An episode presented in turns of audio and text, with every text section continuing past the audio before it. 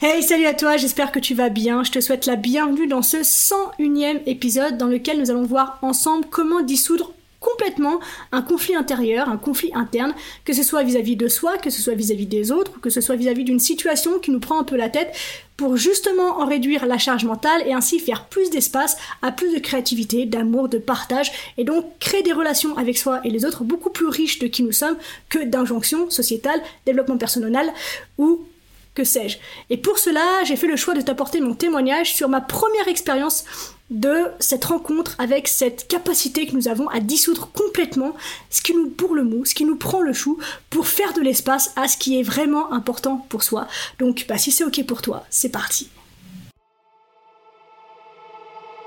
Bienvenue dans Bien avec soi, le podcast créé pour te permettre de faire la lumière sur tes zones d'ombre et donc de connaître, accepter et embrasser qui tu es dans ton entièreté.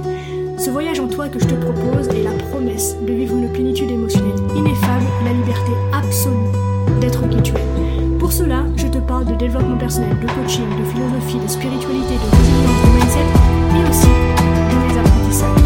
Je suis Marie Perron, coach spécialisée dans le chakra. Je suis absolument ravie de partager cette avec toi. Alors, notre histoire remonte à quelques années maintenant. Il s'agit de cette période de transition qui fut la mienne entre le moment où j'ai quitté le foyer familial et le moment où il a fallu que je me trouve une place dans la société. Et à cette période-là, j'avais un intense besoin, un intense désir d'être reconnu, d'être entendu dans la douleur qui avait été la mienne pour pouvoir savoir quoi en faire, comment la mettre au service de mon quotidien ou au pire m'en débarrasser. Et il s'est avéré à cette époque-là que mon histoire telle qu'elle était ne suffisait pas à être entendue, à être reconnue comme importante, comme handicapante, comme déstabilisante en fait. Et j'avais besoin d'être reconnue en ces termes-là pour pouvoir passer à autre chose. Et donc, pour obtenir ce que je désirais ardemment à cette époque-là, je me suis mise à avoir un comportement que l'on peut clairement considérer comme toxique à l'époque auprès de personnes que je choisissais en plus sciemment pour pouvoir obtenir cette reconnaissance-là. Et ce comportement toxique s'est notamment manifesté à travers le mensonge, et donc j'inventais des situations dans lesquelles ce qui m'arrivait était suffisamment grave ou suffisamment alertant, alertant pardon, pour que les adultes auxquels je m'adressais puissent se dire mais Marie, de quoi tu me parles? Qu'on s'arrête un moment pour qu'on puisse écouter mon histoire, ma souffrance, ma douleur, parce que je ne savais pas quoi en faire. Et donc, comme je te l'ai dit, il y avait une conscience puisque je savais très bien avec qui je le faisais. J'étais consciente aussi des histoires que je racontais et j'étais consciente aussi du rapport d'inconfiance, je sais pas si ça existe mais c'est pas grave, que j'instaurais avec les autres et j'aimais pas ça. J'aimais pas être obligée quelque part de passer par cette manipulation là pour obtenir ce dont j'avais besoin. Mais je le faisais parce que mon désir d'être reconnue dans ma douleur était plus fort que ma conscience à cette époque-là. Et donc, j'avais cette espèce de double vie, cette espèce de dédoublement de personnalité où j'avais cette partie de moi qui désirait donc cette reconnaissance et qui passait par ces stratégies-là pour l'obtenir, et une autre un peu plus observatrice qui se disait mais où tu vas, j'aime pas ça, et qu'est-ce qu'on peut faire de ça? Et donc cette partie, je l'entendais régulièrement me parler. On était 14 hein, dans ma tête à cette époque-là, faut pas se faire euh, d'illusions, ok? Mais j'entendais cette partie-là me dire quelque chose du type oui mais moi si je fais ça c'est parce que je souffre. Et c'est passé une fois c'est passé deux fois et c'est un message que j'avais un peu comme ça en arrière-plan. Cette partie là qui me disait mais si tu agis comme ça c'est parce que tu souffres. Jusqu'au jour où j'étais capable de m'arrêter et de me dire que peut-être que les personnes que je considérais comme responsables de mon mal-être ont agi de la façon dont elles ont agi parce qu'elle aussi souffrait.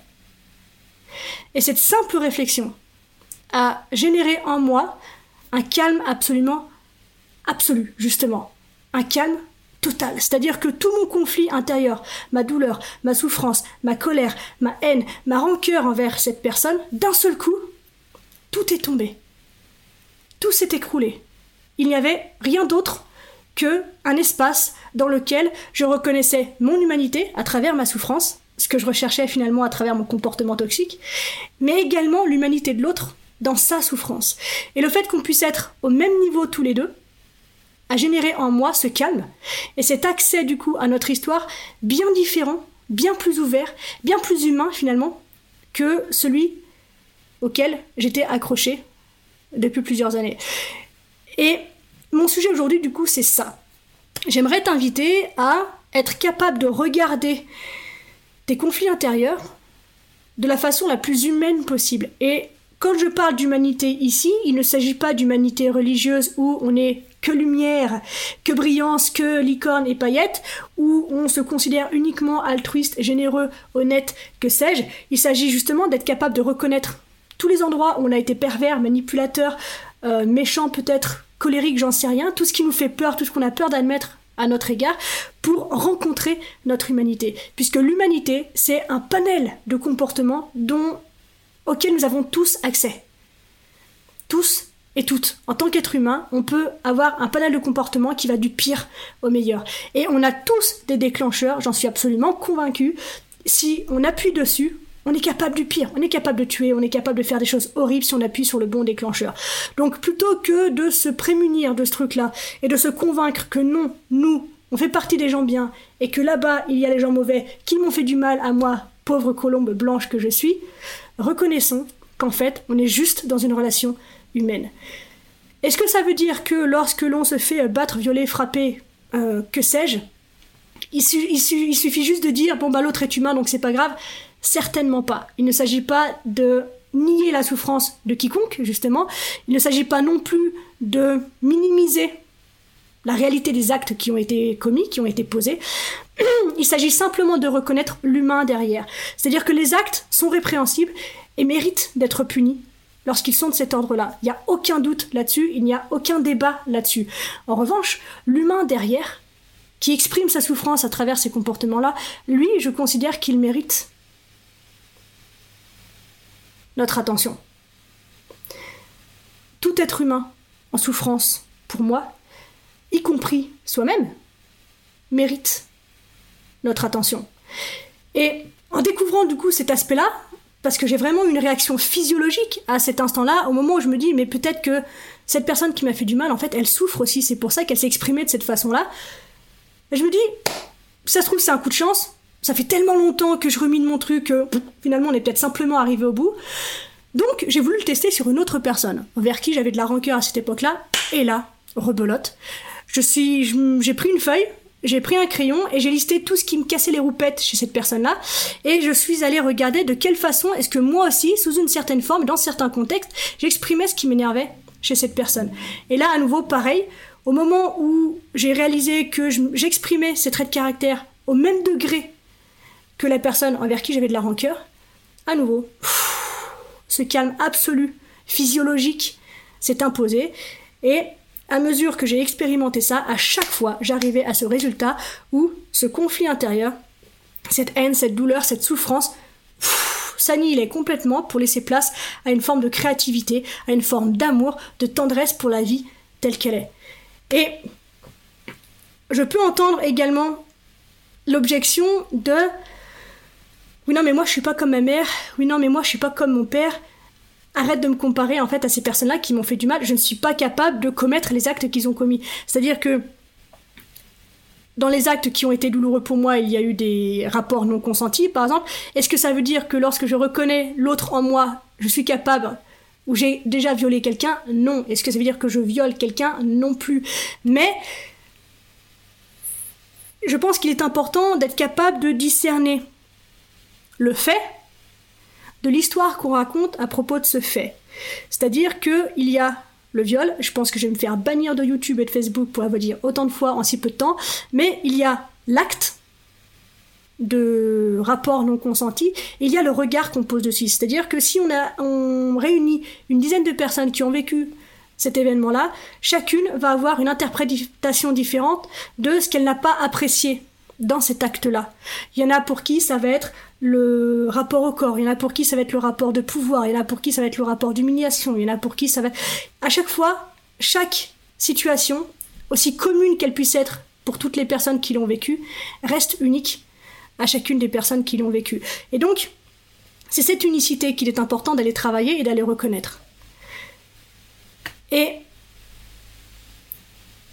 si je prends mon rapport à moi au rapport non consenti, il s'agissait notamment de cette capacité à prendre le contrôle, m'obliger à faire quelque chose que j'avais pas envie de faire. C'était clairement un des conflits que j'avais avec cette personne-là à ce moment-là. Et donc je suis allée chercher de quelle façon personnelle spécifique qui m'appartient, moi aussi de temps en temps, j'oblige quelqu'un à faire quelque chose qu'il ne veut pas faire par exemple. Donc, ça ne veut pas dire que j'ai un rapport non consenti avec cette personne, encore une fois qu'on s'entende, mais j'ai une façon de faire, une façon parfois d'amener les personnes à faire ce qu'elles n'ont pas envie de faire pour mes propres intérêts. Et encore une fois, on le fait tous. Si ce que je te dis ici te fait tiquer, c'est qu'il y a espace, il y a un espace en toi qui réagit à ce que je dis et qui aimerait surtout pas qu'on mette la loupe un peu dessus. Donc je t'invite à être à l'écoute de ça. Mais voilà, il s'agit donc d'être capable de reconnaître la forme sous laquelle on exprime ce qu'on reproche à l'autre. Et j'entends encore une fois que ça peut être super douloureux à faire et crois-moi que quand j'ai commencé à mettre la main là-dedans, il y a vraiment des endroits où ça piquait grave. Et aujourd'hui, c'est un protocole que je propose du coup aux personnes que j'accompagne et qui est absolument magique. En fait, il n'y a pas d'autre mot pour exprimer ça puisqu'il s'agit vraiment de cette reconnaissance de soi, de l'autre, dans ce qu'il est, à l'endroit où on s'est croisé, au moment où on s'est croisé, pour arriver à cette c'est vraiment ça le mouvement, il y a un espèce de truc qui tombe comme ça. Le calme. Et une fois que on a équilibré en fait nos perceptions sur ces comportements-là, sur ce qui nous faisait du mal, eh bien, on n'a plus besoin d'être en lutte ni contre soi, parce que du coup, je suis consciente de ce que j'exprime et j'apprends à être ok avec ça. Et il en va de même pour l'autre qui exprime la même chose sous sa forme spécifique à lui. Donc, je reconnais sa forme, je nous reconnais tous les deux dans notre humanité, et à partir de là, c'est un comportement qui ne fait plus partie de ma sphère de conscience.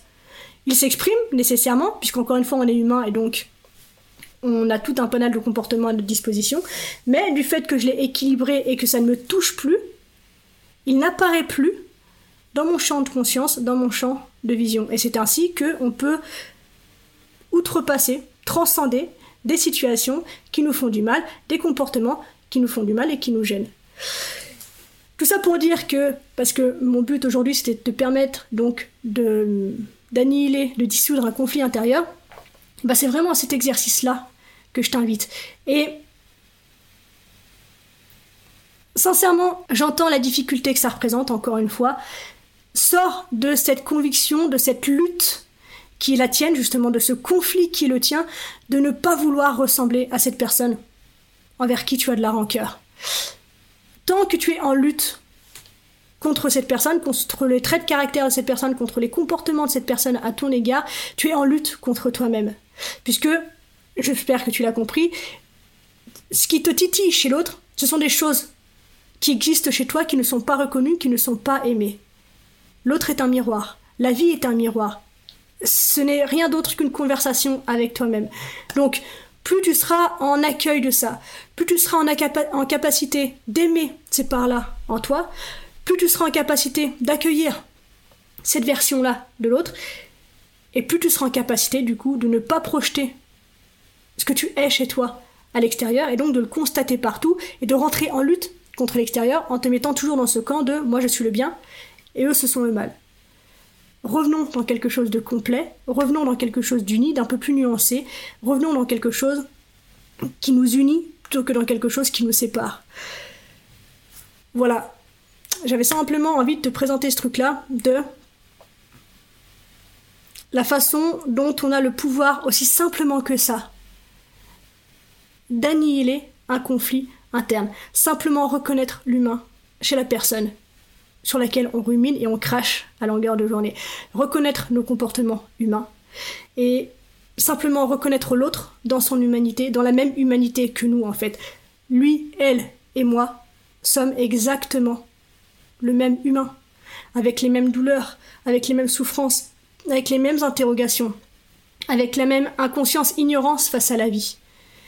Et dès lors que tu as cet espace en toi d'accueillir ton humanité et d'accueillir l'humanité de l'autre, je peux te jurer, te promettre que tu as un rapport à la vie, au monde et à l'autre qui est juste incroyable.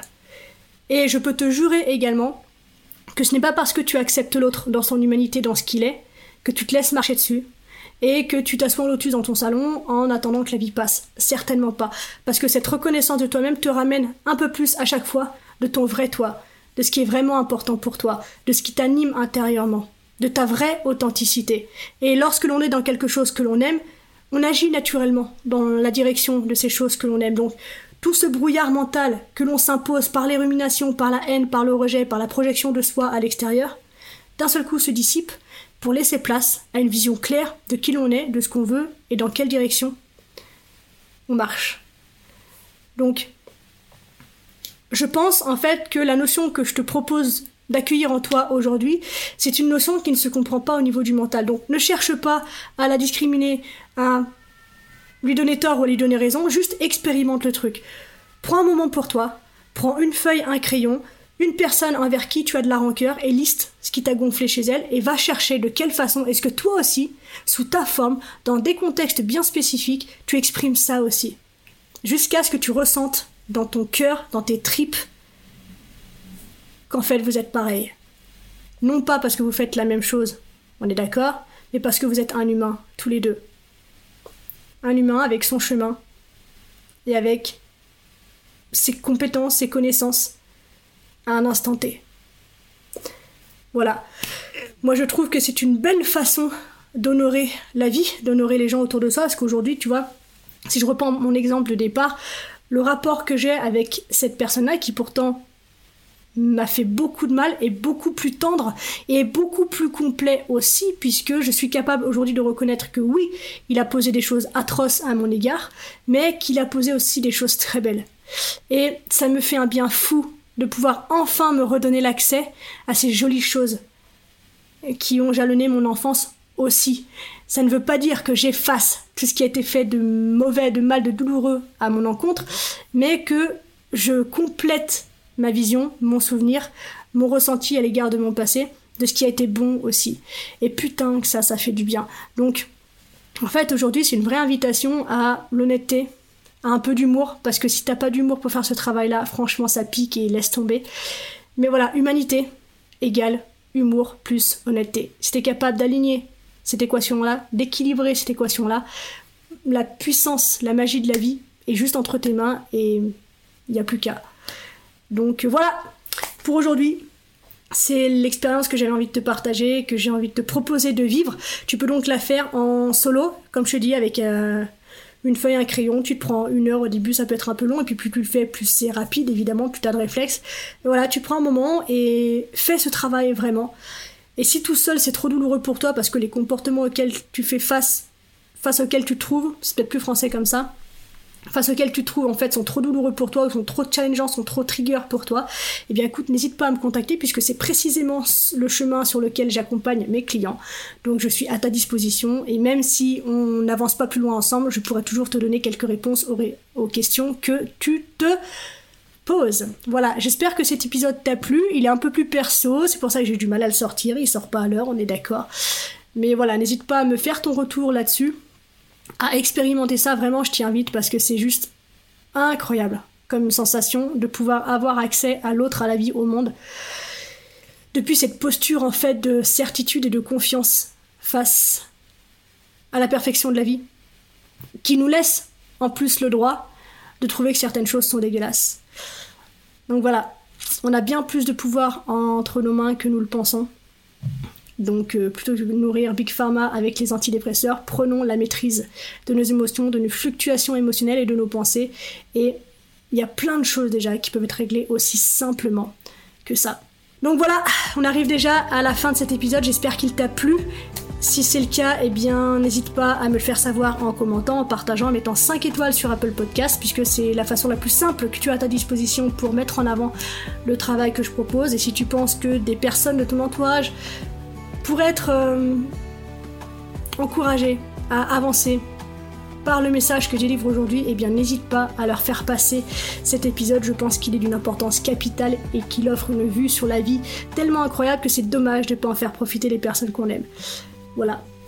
Je te laisse, on se retrouve très vite dans un nouvel épisode. D'ici là, bien sûr, prends soin de toi, sois reconnaissant envers la vie et surtout n'oublie jamais que tu es la personne la plus importante de ta vie et que de ce fait, tu mérites ce qu'il y a de meilleur. Je nous aime. À la.